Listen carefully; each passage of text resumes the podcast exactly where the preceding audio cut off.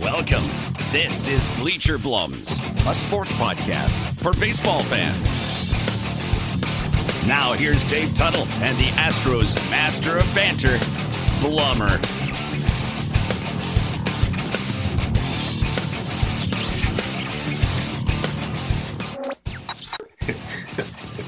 You recording? Hey, how about this? I got my AirPods in so I can go sit in the bleachers, dude.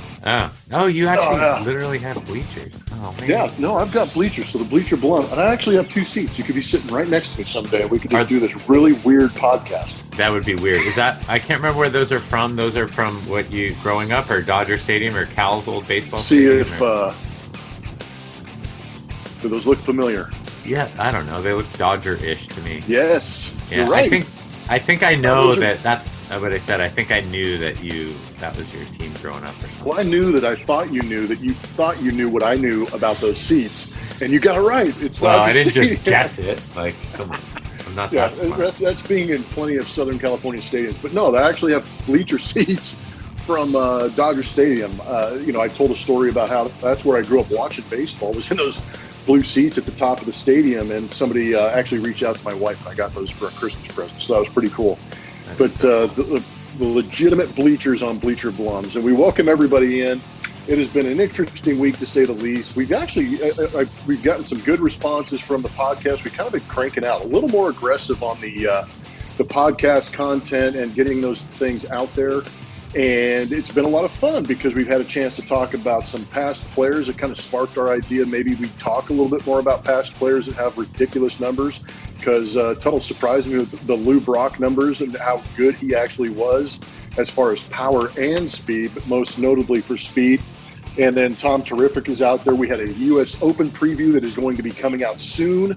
And by the time you're listening to this podcast, you will have listened to that hopefully already. But it's kind of coming in waves right now. We're a little more aggressive than normal. And it's been a lot of fun. And, of course, repping St. Arnold today with the St. Arnold on tap situation that we've got.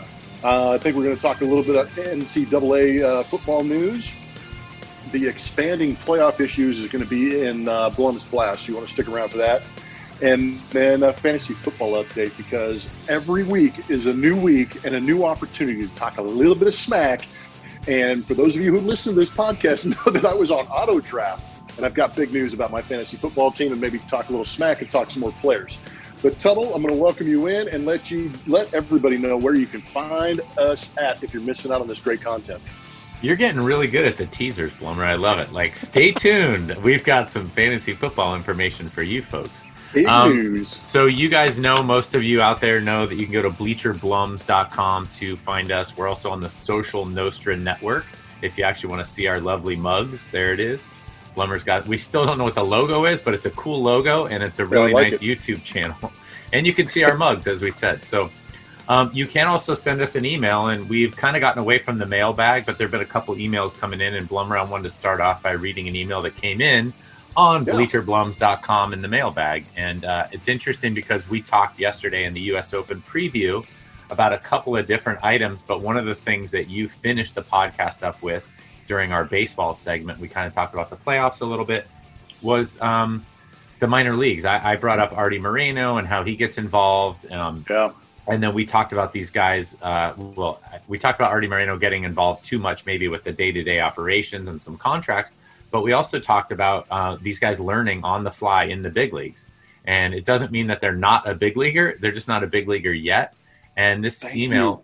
No, this is beautiful. Keep going, because that's a great premise to talk about the 2020 season. It's not totally that these guys don't ever belong here, but maybe now's not the time. Exactly. So Kevin in Virginia actually wrote to us, and hello again, from Virginia. I will apologize a little bit that we, the mailbag has been less full, but it's also been less relevant in our podcast, and we still love to hear from you guys. I do read all the emails, and I guess to intertwine them into the podcast is still something that we're trying to do. And I feel like when we find a relevant one, or one that is topical to us, then we'll certainly throw it in there, as we are this one from Kevin in Virginia. So the subject is minor leagues. Kevin says, "Hello, gents. Just curious if either or both of you could throw your thoughts out there regarding your recent ESPN article about the future of minor league baseball. I thought it was a very well-written article and was very eye-opening, As a former minor league broadcaster, it hit close to home when I got to thinking about all the people who are employed by these teams and how it might affect them, especially since I worked for one of the teams that the article points out might lose its affiliation with the New York Mets. Anyway, I'd be interested in hearing your thoughts on the overall picture of this, but also some of the details about how Major League Baseball is pushing this change. Thanks, fellas, and keep up the great work. And let me, before I throw it to you, Blummer, just kind of, again, reiterate what you said yesterday after we talked about these guys learning on the fly in the big leagues. Myself, having played 9 full seasons in the minor leagues, a few big league camps, but not any real chance to get pushed up to the big leagues. I mean, yes, I got paid very little, but it was kind of the roadmap. I mean, you were able to kind of stick around, and I did have some teammates that kind of made it later, later in life or later in their career. Maybe they missed that early window and then they got in and became a productive player in the big league. So I think not everybody's on that fast track. Not everybody's LeBron James out of high school. Not everybody's Mike Trout. I mean, Mike Trout's a good example. I think he was a 12th or 13th round pick, kind of went through each level, and then he really burst onto the scene. He might've been touted a little bit higher by scouts, but maybe wasn't going to sign initially. But there aren't that many stories like Bryce Harper, where a guy just comes out, he's touted to be a superstar, and there he is. You know, that's a handful of guys. Everybody else kind of has to pay their dues, kind of figure out how to survive in a work environment that's as competitive and, I don't know, cutthroat, for lack of a better word. How do you thrive in a cutthroat competitive environment?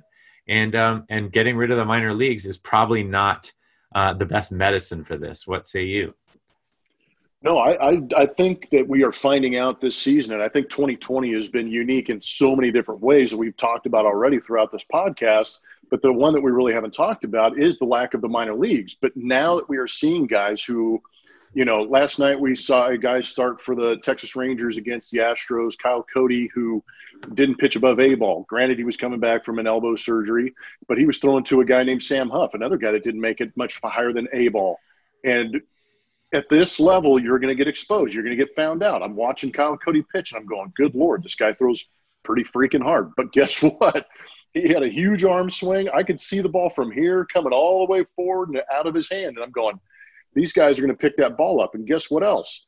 The ball was straight as a string. This is where you need to pitch and get innings in the minor leagues, is to be able to figure out, if I manipulate this seam over here, I hold it this way, or change my arm angle or my release point, I get a little more deceptive and I become more effective. And on the other end, the catcher, Sam Huff, is a guy who's going back there, was okay at blocking some balls, but didn't do a good job of getting really outside the boxes in order to knock some pitches down for his pitchers. And then it's calling a game. It's getting used to catching some of these guys and showing some of those soft hands that we like to see from catchers. So that's where I think the minor league system, really has been neglected and maybe underrated in a sense, because the development of some of these guys, and to your point, Tuttle, that show up maybe a little bit later, it's because they have the talent, but they haven't been taught how to play the game, or they haven't been pushed in a direction to challenge themselves and become better. And that's where the minor leagues really steps in. And that's just on the developmental level. If you want to go deeper, like we're talking about with the guy from Virginia, is you're messing with cities' economies. They rely on the income that some of these minor league teams come in. They rely on the affiliation with the major league club to help support them and get their players through there. How about what it does for the city bringing these guys in? How about for the minor league player? You and I played, you played 9 years in the minor leagues. I played 4.5 years, but I got to go to some crazy cities and visit some crazy places, and I've got some crazy stories. There's some mystique in that minor league realm of baseball that's missing out right now, and I think it's really exposed in 2020. So I hope that they do bring it back. I'm not sure what the motivation, other than financially, is motivating owners to, disassemble the minor league system. And I think we talked yesterday, on the U.S. Open kind of special, and anybody that listens to that podcast, the U.S. Open special that we put out, coming out in a couple of days, the baseball end of that, we talked about with John. Finished really strong. Yeah, but we asked John about, as a fan, like, do you care if it's like Albert Pujols and, Rendon and these names out there? He's like, no, all we care about is winning. And if that is true, meaning asses in the seats, or winning translates to asses in the seats, then then they've got to have a better product to put on the field. They can't just say, all right, we're going to save so much money by getting rid of the minor leagues that we're going to just have these guys learn on the fly, because guess what? You're not going to be able to fill the stadium if you're learning on the fly, because when the Dodgers come to town, the Astros come to town, the Yankees come to town, they're going to wipe the floor with you. And I did want to point out one more thing before we get kind of into the meat of the podcast. You know, when you were talking about Huff last night, getting outside those boxes and blocking the ball and keeping it there, I look at those little margins like turnovers in football. We've been talking a lot of football. Yeah. But everyone says, hey, you know, the difference in the game is, you know, the home field advantage right now with coronavirus is irrelevant. You have these turnovers. It's like, all right, we had 3 turnovers. They had 1. Guess what the score of the game is? 20-17. And we had 3 turnovers. They had 1. We win the game because of the turnover. Just look at last night's game. I think it ended 4-1. I might have turned it off, but it was kind of 1-1 pretty late. Then it was 2-1, then 3-1. We're not talking about a guy like that Cody that will never play in the big leagues. We're just saying, look, if you want to win now, you're going to lose a lot of games 3-1 or 4-1 or 5-1, even with a guy that throws 100. So true. Because they don't do the little things well. They don't know what the base running guys are. They don't know. Blocking a ball, keeping it, a foot away, where that guy, that excellent base runner knows, hey, if that thing gets 3 feet away, I'm going to go. So just that little different, 2 feet, 3 feet, keeping the ball here. That's like turnovers in football. And I think that that's, to kind of the naked eye or to the lay person looking at that, that's a big margin to be losing, setting yourself up to lose these games like 3-1, 4-1, 5-1. No, you're exactly right. I'm actually going to steal the idea of, errors and pass balls. And anytime a runner gains 90 feet, that's now going to be the baseball turnover. All right. I think that's actually a great comparison. So I will give you credit for that when we get on the broadcast and talk about that, because you're right. Those are the mistakes that lead to opportunities for other teams. And that's what you're trying to avoid. Right. The less turnovers, the less errors, the less pass balls, the less 90 feet you give up may lead you to that W. And I think that's a great point. And that was actually a really good conversation, buddy. I'm proud of you. All right. Thank you so much, Blummer. Yeah. And speaking of turnovers, you're a pro at this. And Tuttle was just talking about turnovers, and we obviously relate turnovers to football. And guess what? NCAA just made a big announcement, or should I say the Big Ten actually made a big announcement, a powerhouse as far as the FBS? What is it? The FBS. Football, yeah. Football broadcasting system, bowl system, never mind. But anyways, the Big Ten, which is a powerhouse in football because of Ohio State, Michigan, some of these other teams that are in there, made the announcement. They sat down this weekend. They watched maybe Idaho State play Podunk BYU. I don't know who they watched. And then they sat down on Saturday and watched Notre Dame go out there and play some football. And then on Sunday, guess what? They went out there and watched the NFL go out there and have some great football, and everybody's eyes were on them. And the Big Ten had a meeting, I think, Monday or Tuesday, and went, hey, I think we should play some football this year. That's a pretty good idea, folks.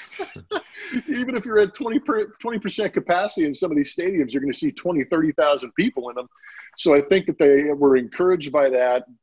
And I think they were encouraged by some of those other teams. Now, I want to give credit to some of those other teams, the BYUs, the Navies, the Notre Dames and Florida States that are out there that actually said, we are going to play football. They took a chance. It seems to have paid off at least for a week, but now the Big Ten is in. And I want to know what your initial thoughts are on the Big Ten coming in, because that's only going to lead to more, right? Yeah, you would think so. I've got a roundabout way to get to the answer to this question, but you said the Big Ten had a big announcement. I was thinking to myself that the Big Ten can't have anything but a big announcement, right? They can't have the Big Ten has a small announcement. So it goes hand in hand, but I think I'm a little torn. Yes. Let's copycat everybody, right? Hey, they're playing, we're playing, that's dollars in our pocket. Let's get the games on and get the students kind of, the student athletes on the field to participate in the reason that we brought them there. But I think we know that this all comes back to money. And as you said, the Big Ten probably looked at it in a little jealous fashion and said, hey, they're on TV. Wow. Notre Dame's about to rake in the big bucks. They're the only team playing right now. So they have a huge audience. Let's get the Ohio States, the Michigans, like you said, some of those teams back out on the field. But I also think you mentioned your daughters are back in school, and one of the things they were super excited about was lunchtime. I was thinking my kids are like, hey, lunchtime. And, you know, and then they've got socially distanced lunch tables, and they're like, eh, it wasn't as fun as I thought. And, you know, we're about to start school in the next two to three weeks, and we don't have a vaccine. We don't have this kind of solution to what we're dealing with, right? End game, where it's like, all right, here's the solution. Now you guys are all good. So if we see cases spike, or if a couple players on the field from Ohio State or Michigan get COVID, and, you know, I mean, we saw it with the Giants and the A's, I guess, or no, the A's and the Astros, obviously a COVID case came. You guys got postponed. Now I can't tell if it's getting, you know, canceled because of COVID or smoke and terrible conditions. But either way, there may be some hiccups, but I think, like you said, I mean, copycat, I don't know. They say that the NFL is a copycat league. Maybe everything in professional sports and high-level sports is a copycat league, but I don't see how Ohio State and Michigan could watch Notre Dame play and go, yeah, we're just going to postpone this till March. It's just not going to happen. It's crazy. So, I mean, I would imagine it's going to push everything back. I don't know if they've announced any dates that they're going to be out there, but obviously they're behind a little bit as far as timing. So they may be 2 weeks, 4 weeks behind when they do start their schedule. And then you're going to see, the ACC, the Pac-12, some of these other conferences are going to jump in and try and figure it out too and ramp things up pretty quickly. But let's say, just hypothetically, let's say that schedule starts next month. So it's not going to start mid-September. It's going to start mid-November. And we know that mid-October, sorry. Mm-hmm. But we know that, December is usually a month that's just shut down because everybody's preparing for bowl games. So they have a little bit of a buffer zone to push into that December if they want to extend that schedule and make up some of those games that they may have missed currently. So let's say in a month, October 15th, Ohio State is going out there and playing. Clemson's going out there and playing. We've already seen this with Trevor Lawrence, who's arguably the best player in the draft coming up next season. Mm-hmm. I'm also seeing some guys opting out. If you're one of those top draft prospects, are you opting out because you're worried about your draft status because of injury, or is it because you're worried about you're going to suck in a shortened season where you haven't had the training camp? Yeah, I'm sure everybody has a different side of the coin there, meaning I'm sure some of the guys are opting out because they're scared. I never liked that. I mean, we talked about Colin Marikama extensively, like getting up on number 16 and driving the green, like hitting it down the middle. Like, that's how I've always done it. Like, you got to go for it. But in this, I mean, if you're a top 5 pick, hopefully you're not opting out because you're worried about how you would play, because you got to have the confidence and the ability. If you're opting out and you're a top 5, 10, maybe high pick, I would think it's because you don't want to get injured, and there's a bunch of people in your ear saying, hey, you're going to lose a bunch of money. That actually makes sense in this situation. If you've waited your whole life to become a professional, that actually makes sense to me. Hopefully they're not just hiding behind the couch, thinking, oh my God, I would never be able to play. I'm so glad that my draft status rose, significantly last year. As a matter of fact, Trevor Lawrence is a good example, because he was touted as the number one guy. And then last year it was kind of like he had a mediocre year, and, he's still going to be the guy, I think. But and quarterbacks are different, in my opinion, because they don't run the same risk of injury that like a running back does. Or, they're a little more protected. So there's all of that. But I'm sure there's half the guys opting out for what you said, and then half the other guys opting out for for protection reasons. And it's a little disappointing in that you won't get the best product on the field. But I guess coming from where we did, we understand it. I think when we played, there wasn't enough information. Like, you just played. If somebody said there's a game, then you just go play. Yeah. And you weren't like, oh, the scouts are going to be there, and they're not going to be there, then I'm not going to show up. It just – that never really crossed my mind. Like, if these guys want to play, they should play. But granted, if you're a top 5 pick and you're looking at $20 or $25 million, I think there's – certainly a decision that I never had to make. And there's a kind of a greater burden on that situation. No, you're incredibly right about that. The burden of knowing that you're going to run into life-changing money. Generational type money, if you're getting 20, 30 million. Yeah. Just don't go out there and play in fear is probably the basic thing in both senses. Don't be in the fear that you're not going to play well. Don't be in fear that you're going to go out there and get hurt, because you and I both know that if you go out there tentatively, you are going to suck and you are going to get hurt. That's because you're off just the mindset. Game. Yeah, you're right. Yeah, it is completely mindset. But speaking of the NFL draft, we had our own fantasy draft, And two or three podcasts ago, we talked about our fantasy draft, and that was called Fantasy Faux Pas. And Ty was the guy that created the faux pas because I had agreed to a West Coast time that I didn't realize was going to run into the end of a baseball game that I was calling. So at the end of the baseball game, I was scuffling to find out what website we were on and how to draft players and then figure out which players I was drafting. I was lucky to get through like the first 3 or 4 rounds, I think, before, or I think it might have been 6 rounds, because I remember Dak Prescott was my 6th round pick with quarterback. And I went to auto draft, and about 10 minutes later, maybe 15 minutes later, I'm driving home, and I get a text from you, Tuttle, that said, "Great job in picking up the Baltimore Ravens kicker and defense in back-to-back picks." And I was like, yep. Super. But somehow I managed to put up 153 points this week and win the first week. That's right. You did. And our divorce is off on a good foot in the sense that I only have to put up 110 points, but I also squeaked out a win over the guy that has Patrick Mahomes. So, you know, we're on the mountain to like hopefully meet up here at the end. I think it's a little early for us to maybe start that, but yeah, Tuttle's team's 1-0, Blum's team's 1-0, and we're on the trajectory here to meet at some point.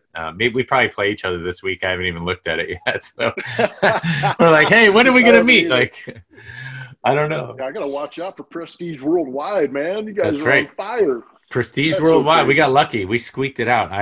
It's interesting though. Like you said, the auto draft thing, I don't think the auto draft thing is a horrendous thing. I just think typically as humans, you draft, I could prove that. Yeah, you just proved it. But yeah, but I think the kicking and defense part, drafting them in the 8th and 9th round is probably not typically warranted, but gosh, if Baltimore's team is as good as advertised, I mean, they whacked the Cleveland Browns, and boy, the Cleveland Browns lucked out in that first round draw right there. Jeez. Yeah, but the Cleveland Browns look like the good old Cleveland Browns, didn't they? How can they shake that whole thing? I mean, what is it going to take in Cleveland for them to be able to not be the Cleveland Browns that we all know them to be? Yeah, I think this is a really interesting, but we've talked about 2020, you know, let's throw it all out. I think more so than any year. I mean, even with the Astros, I didn't bring this up before, but you know, having Dusty Baker as a manager kind of just, here you go. New general manager, new manager, you throw them in there. Look at NFLs, like playbooks, and those guys have to go through and learn 1,000 plays, and they got to get the training camp organized. Can't even imagine. Yeah, but this is with a coach. Like, you don't even get to scrimmage. You don't get a preseason game. You don't really get any sort of idea about, can you trust this guy when it comes down to it? And I think during the Packers game, I watched a little bit of the Green Bay Packers game this last weekend, mainly because I have Aaron Rodgers on my team, but, you know, I was watching that, and they were talking about, well, not just playing with a chip on his shoulder, but that Aaron Rodgers finally trusts that new head coach, right? Last year he was a new guy, and now this year they're like, all right, they know that the training camp runs this way. So now you look at the Browns, right, with their 3rd coach in 3 years. So, you know, do they really trust them? Because the Browns have plenty of talent. And then look at some of the other teams that had new coaches. I mean, the Bengals had a new coach. The Giants had a new coach. You know, I don't know if any of the new coaches won on the first weekend.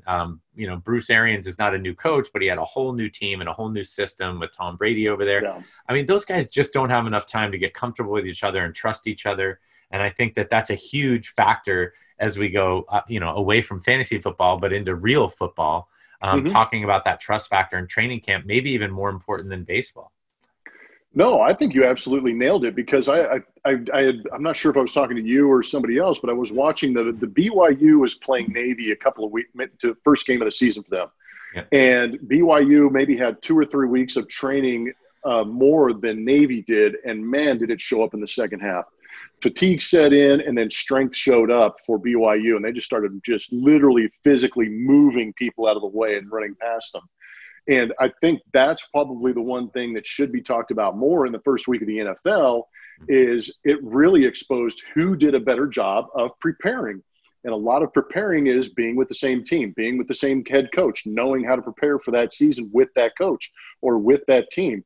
And now you're going to see teams like Tom Brady, the Tampa Bay Buccaneers, maybe the Cleveland Browns, who are super talented and have guys in key positions to go out there and succeed. But They don't have the trust. They don't have the terminology. They don't have grasp of the playbook yet. They don't have grasp of the personnel around them to make some of these, you know, in-game calls that some of these players have to do. So I think that's actually a really good point that isn't talked about is, you know, we know who was prepared and who isn't. I got to ask you something really quietly here. All right, I'll put my ear up to the computer. This podcast, we started, as we said, you know, kind of a conversation in the parking lot about parenting and sports and just kind of being dads of multiples, things like that. And I don't know if you've ever told me this, so I need the secret here now with multiples, but you have 4 daughters and a wife. So your house has 5 women in that house. So I have my wife and twin daughters. So there's 3. So the ratio is a little better in our house. We have 5 of us, but it's 3 to 2. Mm-hmm. But as a baseball player, you know, you learn to really control your emotions. I think I've said this before on the podcast. I'm a super even keel. Like, you know, I don't get too high. I don't get too low. Like, this is how we're going to attack this. And, you know, whether it be grades at school or whether it be, you know, an issue with, you know, friends of your kids. But you got to give me the secret how you handle like crying emotional women when it doesn't really seem like that big of a deal, or even when it is a big deal. Like, why haven't you ever told anybody the secret? And maybe you have. And I don't mean that disrespectfully to them, like that they shouldn't cry. Yeah. I just, as a man, I hear it and I'm like, you know, I want to just stop it. So I don't know. Is that something that you can provide any insight into? Men are fixers. I mean, that when somebody's crying, we will fix it. Yep. Or at least we think we will fix it. Wow. This is how I handle it right here. You ready? No, I'm kidding. I'm not that. Come on. Like you walked away on me too. Like I get no answer. So I'm just going to start doing that. Yeah. Well, honey, Blummer told me that if I just get up and walk away, that it'll all be all right. No. One thing I know for sure is the more I talk, the worse it gets. Okay. So guess what? I have kind of taken the approach of, I understand, honey. And I give them a hug. I put them in a comforting position where all they're looking for is support. And I think that's what I found out is that they are looking more for support in the sense of emotional support, as opposed to support is I'm going to go out there and beat the living hell out of whoever made you cry, or I'm going to fix the situation that made you cry. Because I have found out that as much as I like to tinker and help, I think help, I have found that just being a comforting sounding board or receiver of information, a comforting receiver of information is what I am. Comforting receiver. I found that to be... I'm going to write that down. Comforting receiver of information. Hey, so I want, you know, I threw that at you. I didn't tell you that was coming. I wrote down a note about it. I appreciate what you're saying. And I think I understand that after years of marriage, I understand how to, you know, I think I understand the solution, but it still is disjointed in my own noggin. Is that correct? Like you have to, the way you're pre-programmed, even though this is a new habit, you have to be like, yeah, you need the robot going, no, don't do that. Don't do that. Don't fix it. Don't say that. Don't say exactly that. That voice is in there going, no. And you just go, come here. Yeah. I get it. That's messed up. I get it. That's messed up. I love that the solution is so simple. I just wanted to know if your brain has the same tug of war that my brain does, because I just want, first of all, I want it to calm down. Like everybody calm down. Mm-hmm. Let's decide whether this is it.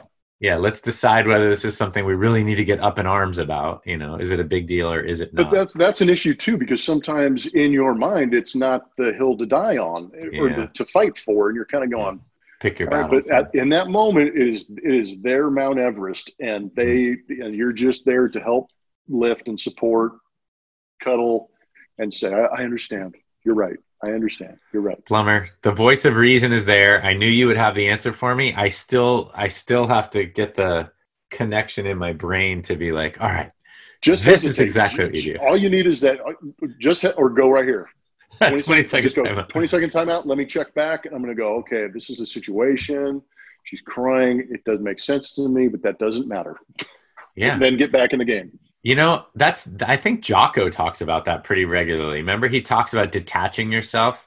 He goes, you don't want to detach yourself so much that you're out, like, you know, not emotionally invested, but you need to detach yourself so that you can kind of see both sides of it and make a rational or a strong well thought out judgment about what you're seeing. So anyway, I know that was a little bit of a left turn, but I just the other day there was something going on in the house and not even that interesting for the podcast.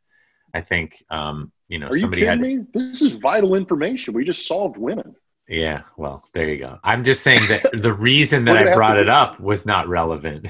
I mean, because if I told people, they're like, really? That's what your daughter gets fired up about? I don't think she'd be happy. Oh, no, that has nothing to do with it. Yeah. Because it could be totally inane or it can be epic. That's exactly right. And I think the problem is that sometimes those two things are flipped. The inane is epic.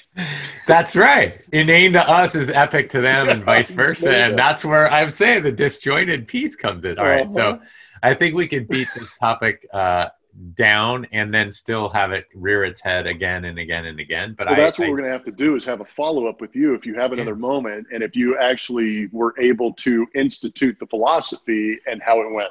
Yeah, there's going to be a deeper discussion because I will tell you, my wife has told me for years the same thing, which is this is one of those situations. Just remove yourself and this is how you should handle it. And then the next time it comes up, I don't handle it that way. And the next time it comes up, I don't handle it that way. She's like, hey, mister, like these are the times. Like, are you trying to be better? Yeah. Your daughters are what, 11, 12? 11, yeah, both. 11. Okay, so they're 11. I'm at 15 and 16. Yeah, heading on 16. So you've got I've got 4 years on you, and trust me, I was in the same exact spot because there would be moments where things are starting to just spiral, and I'm like, wow, I'm making it worse when I don't feel like I'm trying to make it worse. Yeah. And then eventually my wife would be like, you need to leave.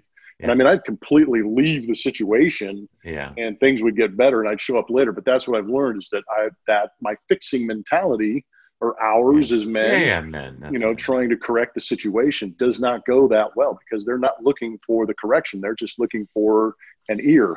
That's right. But man, it's intense. And you know what is going to be fun for you too? Oh, can't wait. Oh yeah. Just think about women who mature.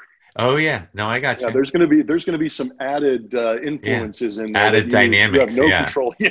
Yeah. No, I got you. And that's why I'm going, what the heck is wrong? Oh, I'm sorry, honey. It's okay. I'll go ahead and do your thing. That's right. But to your point, I mean, that's like, if you have one or two or three to deal with, but when it gets, the numbers get higher, I guess you either have more practice at dealing with it, but you also, I don't know, just the dynamic's going to be really interesting. And I'm, I can't say I'm looking forward to it, but I'm hoping that because I raise this question now, that the practice will be kind of in place in the next 2 or 3 years where, when I need it, it's going to like, just like taking BP off the curveball machine, man. Oh, man. Like, I should be able to hit everything. I should be able to hit that curveball a little more effectively. Yep. Oh, man. Good stuff. Good left turn. All right. Thank you. You controlled that one right there. Why don't you control this one? What'll Tuttle say, man? I can't wait. What'll Tuttle say might take us back to where we were at the beginning of this thing. But, people, this is my, I like to correct and fix things. The NFL season, as majestic and as exciting as it is, we keep talking about the PGA. I mean, the PGA has done it right, even with no fans. Watching the Chiefs game on Thursday night, I know that was not the Chiefs game. It was the Houston Texans game, but, especially for the listeners of this podcast, the Chiefs game. And they had 17,000 fans there. That was so cool to see them staggered like this. So, I mean, Kansas City, go figure, like, yep, we're just going to get in the stadium. We don't care. And so it's going to be a really cool year. Everything they do well, but why? Is it just the media? Is it the coaches? Is it the teams? Why in God's name, after week one, do we like write the season off or write the, the Super Bowl champs in? It doesn't make any sense to me. And I know part of this is my mentality coming from baseball. We've had a 162 game season forever. I mean, there was a 140 game season for a long time and then 162 games. And we continue to talk about the grind that is like, hey, you can have a 10 game losing streak or you can have this, but you just got to stick after it. You could have 4 bad at bats, but that 5th at bat, you may drive in the winning run. Nobody cares. Like nobody cares about what you did prior. I mean, you have all this like time to kind of just grind it out and be consistent and, try to hone your craft. Why with these guys who are professionals, like somebody like Tom Brady, who's a Hall of Famer, the greatest quarterback, right? GOAT, the greatest quarterback of all time. He throws a pick six and everyone's like on his back, like, yeah, that was the receiver's fault because, look, it was Tom's fault. and he'll take responsibility for it, but it doesn't make him a horrible quarterback either. Like, it's game one with a new team. Like, why is every single article like Aaron Rodgers is going to be the greatest this year and Tom Brady is going to be terrible? And, you know, it's 1 week. It's 1 week out of 16. Like, this next week, and I promise you next Wednesday when we get on this podcast, next Wednesday, the script is going to be flipped. The Tampa Bay is going to win this weekend. Tom's going to throw 3 touchdowns to Mike Evans. And, they're going to the Super Bowl. Yeah, Minnesota's going to win. They're going to rebound from, you know, their defense is going to be good this week. I mean, you know, Jacksonville will lose, right? So they beat Indianapolis, which they weren't supposed to, but they're going to lose. They're going, oh, yeah, Jacksonville. They're not going to be any good. They got lucky to beat. I mean, we flip everything, but we have such an invested, like, stake in this. Like, people, take a deep breath. Why do we have to talk about the NFL like the whole season's already happened? Even though it is a long season, maybe not as long as baseball, but certainly a long season. Blummer, doesn't that drive you crazy? Like, even just seeing the headlines drives me crazy. No, I am the best team in our fantasy football league. I'm going to win every single game, and that is it, because I won my first game by so many points. Yeah, I agree. It's funny because, you know, you look at a month for baseball is pretty similar to a month in the, or, you know, 2 weeks in the NFL. So it's kind of funny that even though the NFL schedule is only 16 games, it's still only one game. Right. You know, you have to look at, you know, that's like saying a guy who goes out and throws 3 interceptions in his first game is going to do that every week. Hell no, he's not going to do that every week. He's going to make the adjustment. And it's something, you know, in baseball, we always say, you know, not this year, not in 2020, but you say so-and-so is hitting 250 in the first month. Yeah. Oh my gosh, he's 100 points lower than his career average. Guess what? He is going to eventually, over the course of the season, get back to the mean, whatever that personal player's mean is, he's going to get to it. And I believe the same for Tom Brady. I believe the same for the Minnesota Vikings. Their defense is badass. They're going to figure it out. That's how they prove that they are good year in, year out. Tom Brady is going to get used to the personnel. He's going to get used to Arian's playbook. He's, you know, instead of leading, you know, Mike Evans on a pass where Brady felt like he should have led him, you know, he's going to have the conversation with Mike Evans, and they're going to get on the same page and go, okay, next time that happens, I'm going to lead you out over the middle. Don't stop where you're at. And Mike Evans is going to go, hey, man, I saw what you did there. Maybe I should keep going. So I'm with you. The overreaction is unbelievable. But I feel like this day and age, if you're not freaking out, hitting the panic button and just setting off alarms, you're not reacting. And I don't get it, because by the end of the year, we'll look back at some of those pundits that say stuff in the first week, and you're going, dude, really? Yeah. You know? Well, and nobody really necessarily is being held accountable either. I mean, that's the other part. No. So Twitter comes and goes, so you can say anything you want. And I've actually, I've, you know, self-told everybody on here, right? Self-acclaimed, not very good on social media, not very good. But because I'm not good on social media, I do realize now that we have a nice following for the Bleacher Blums podcast, and I'll get on Twitter on occasion, and there's some people I follow that may be more Astros heavy than others, so either Dodger haters or Astro pro. But watching the game, you know, if I watch a couple innings and you just watch the tweets come across, like, you know, I can't believe he swung at that pitch. You know, I can't, oh, the Astros are going to lose again. Oh, their bullpen is, and it's just so in the moment. And I think that's your point. I mean, if we're going to provide some context or maybe some explanation for what's going on, it could certainly be the fact that we're just in this immediate gratification thing. But I just, as a former athlete and somebody who knows how hard it is to kind of grind it out and take it slow. I mean, you know, I got another example. Connor got hurt for Pittsburgh kind of in the second quarter. They didn't really say what his injury was. And Ian Snell came in. And he's been in the NFL for, I don't know, 2, 3, maybe 4 years. And they were like, oh, my God, this guy, he was ready. He was ready for, you know, when they get – it's like he's been playing football his whole life, you know. Yeah, and, you know, I mean, that doesn't mean he's going to run for 100 yards every game. But, I mean, this is what his job is.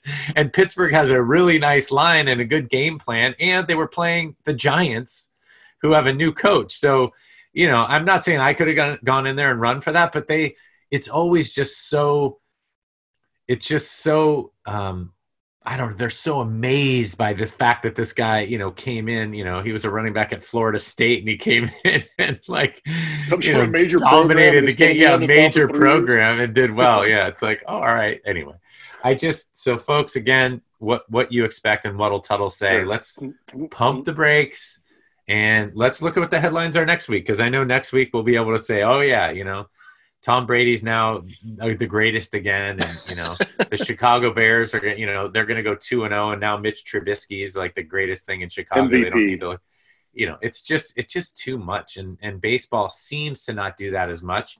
I think this year we've put an asterisk by everything. Let's put an asterisk by a 60-game baseball season is probably not the best judge, meaning if you do see a guy batting 250 in the first month, maybe he bats 260 this year. He doesn't get all the way up to 280. Doesn't have a chance to make up for it. That's right. There is no chance to make up for it. But, you know, most of these guys are the best at what they do. And let's give them, you know, some time to breathe, just like we air out the wine, or let it marinate, folks. Let it marinate.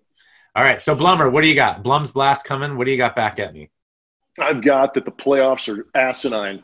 Oh. I've the Major League Baseball playoffs are driving me nuts because we are in the home stretch. There's about 10 or 12 games left until the end of the season. The playoff bubble is in effect. We'll give that a chance to iron itself out. We'll talk about that in a later podcast. But right now, I just want to talk about the expanded playoffs and the fear that this is what is going to be a part of baseball moving forward. You talk about playoffs? Yeah, and you know what? It's kind of funny that you bring up what was Jim Mora that brought that up, because I believe if Jim Mora had a sub-500 record, would he want to go into the playoffs? My team's sub-500. You want me in the playoffs? So I think that's a great conversation to have. This is allowing sub-500 teams to play in the playoffs and just jack the whole system possibly. If I am the Dodgers and I lose the St. Louis Cardinals, who are 21 and 22 right now, I might be a little ticked off at what's happening in the expanded playoff situation. So right now in the National League, guess who the 8th seed is in the National League? Oh, I don't know. Think with your heart. My heart? Oh, the National League? The Giants. San Francisco Giants are the 8th seed. Woo! Get them in the playoffs, baby. That's my team. That's what Major League Baseball is looking for. They want that reaction from a guy like you. Yeah. That is what the fan base is. Well, what's funny is you said think with your heart, and you're probably meaning I left my heart in San Francisco. I actually love the Giants, as you know. I grew up in the Bay Area, so it's like, all right, it worked both ways. Your analogy worked both ways. I thought with my heart. I was tugging at those heartstrings. Yeah. But you answered my question, and you actually illustrated what I think Major League Baseball is thinking. Oh, our guys at 23 and 24 are going to get into the playoffs. Now, here's the catch. Guess who the number 1 seed is that they're going to be playing against? Padres. Dodgers. Oh, Dodgers. Could you imagine? Gotcha. Now, there's going to be a playoff. There's going to be a playoff between the Phillies and Giants to get to that situation. But let's just say – the Giants get to the situation where they have the Dodgers for the first round of the playoffs in a 3-game series. Ooh, nice. Which is even crazy. Yeah. See? Yeah. Which is even crazier because guess what? So you're saying there's a chance. You only got to win 2 to get out. Yeah. Right. You all of a sudden find their number. You sneak past them. And this is the part that's driving me nuts as much as it makes you happy. That well, Bochy, a buddy of yours, right? I mean, you could get Bochy on the line or text him and see what's going on. He's but Bochy, series is a wild card. When he won the 2010, 12, and 14, they beat the Dodgers in a game, in a like not a play-in, but they were not as good as the Dodgers throughout the 162 game season. They snuck in, they did what they had to do, and ended up, you know, hoisting the trophy. And you and I've talked about that from a like chemistry standpoint and getting the thing, but a 3-game series. I mean, that you could just have – I mean, you could have bad luck on one game and then a hot starter on the next game. You know, they could call up a guy from the minor leagues who they've never seen. Yeah. Yeah. No, but I mean that they've never seen. Oh, yeah, this guy throws a knuckleball. Don't worry about it. The guy throws, you know, 7 innings of, you know, 1-hit ball, and now you're out of the playoffs. I mean, you know, with the expanded rosters and everything. I didn't know this last night, and I'll throw it right back to you. I tuned in for about 3 innings in the middle of the game last night, and Julia – through the broadcast to you. So Julia said, oh yeah, I know Blummer loves the playoffs schedule. And she threw it. So that was all tongue in cheek sarcasm. I was like, I didn't even get it when I was watching the broadcast. She's like, I know how much Blum loves the playoff. And you guys were talking about the Astros and the A's at that point. You did say you would like the Astros to play the A's. So I actually would. I like that matchup better because truth be told, I don't think the American League West is strong. Yeah. I don't think it's a tough division, and that because the Astros are at 500 and they are the 6th seed, yeah. They have a worse record than the 7th and 8th teams. Yeah. So that kind of tells me that the American League West is a little bit weaker, and I just like the familiarity might help the Astros, especially if Verlander gets back. But that was just my blast is that the playoff situation, and then I read an article today that said Manfred's like, I think this is going to be great moving forward. The fans are going to love it. And I'm going, oh my gosh, dude, you're going to have teams throughout a 162-game season that are going to get in at like 78 and 80, whatever. I'm going, yeah, bro, this is not good. Oh, yeah, I see what you mean. You're saying if we translate this to next year and the year after, that's your biggest gripe. This year, everything's kind of out the window. But no, you make a really good point. Yeah, if you're sub 500, if you're 78 and 84 and you're going in and you're playing a team that's 103 and 59, yeah, and you beat that team, you talk about somebody who went the length of the season and earned the right to be in that second round. Oh, you're gonna have some. Well, maybe you have it similar to the NFL where you have a bye week, right? So the top two, maybe the top four teams get a bye. Seeds, yeah, there you go. Yeah, right, or the division winners, right? So all three of the division winners get a bye. A bye series, right? So the other teams could play. So, I mean, there are ways to tweak it. I actually agree with you as much as I do like the Giants. I mean, I actually think the Giants could, I think the Giants could have a chance in there, but I do too. But everybody does, right? I mean, and I think what you said is really nice is the familiarity. I mean, we say this all the time. There are guys that had long careers in the big leagues. Adrian Beltre and Miguel Tejada come to mind. I used to pitch those guys really well. Guess what? Those guys are super successful, longtime big leaguers. I didn't even make it to the big leagues. I could face those guys. There was guys that didn't make it out of A-ball that I faced that were like 9 for 10 off me. And I think to your point, you're like, who is this guy? But he rakes me. He just loves seeing. It's almost the guys that have no game plan are tougher to pitch to. Yeah. But let's put this in perspective of teams. Like you said, the Dodgers and the Giants. The Giants have nothing to lose to play their arch rivals to get into something. Like, dude, they would go all out. It doesn't almost seem fair. It's almost like they have their number, right? Because you're in the division. Mm-hmm. Similar, actually, to the A's and the Astros. When you said last night you wouldn't mind that matchup. I mean, the A's got hot and they were comfortable, but none of those games were blowouts. And they lost Chapman. And now you have some familiarity within the division, and the Astros were unhealthy. So no Bregman, no Verlander like that. I mean, that could be something where, all right, now you got some actual pitching and you're facing Olsen and some other guys, Semien, the guys like that, but no Chapman in the middle of that order.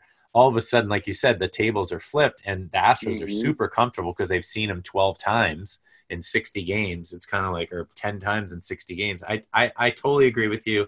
And I think that, what's the point, right? This year, let's throw it out. But what's the point of playing 162 games if everyone gets in, right? Mm-hmm. So let's just, let's draw straws and see what happens. Yeah, seriously. It's amazing. But we'll see how that plays out. But for the time being, not a fan. But again, it's 2020. We'll see how it plays out. But that's going to do it for this episode of Bleacher Blums. Again, an absolute blast hanging out in here with, the bleachers in the background. And I just want to cheer on all of the first responders out there, everybody that's putting themselves in harm's way.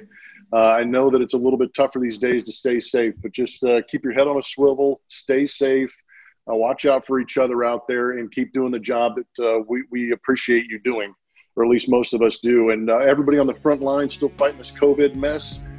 Continue to battle, continue to fight. Know that we're thinking about you, and hopefully this thing starts to fade away a little bit and we do get that vaccine so everybody can get back to being who they want to be. And the military at home and abroad, we're all thinking about you and appreciate all your hard work and efforts to keep this place as free as possible. Tuttle, great job, man. Thanks, Blummer. I love the compliments. I love working with you. I love having this podcast. It's been a great outlet every week. I really enjoy it. I look forward to it. I'll say a couple things. First of all, you don't like the extra innings module. You don't like the playoff model. I mean, do you really like baseball? I don't know. That would be a question for another time. There's the curmudgeon face.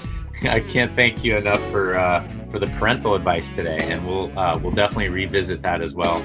So on that note, again, shout out to everybody that Blummer mentioned, first responders, military around the world. We encourage you to get after it and believe it.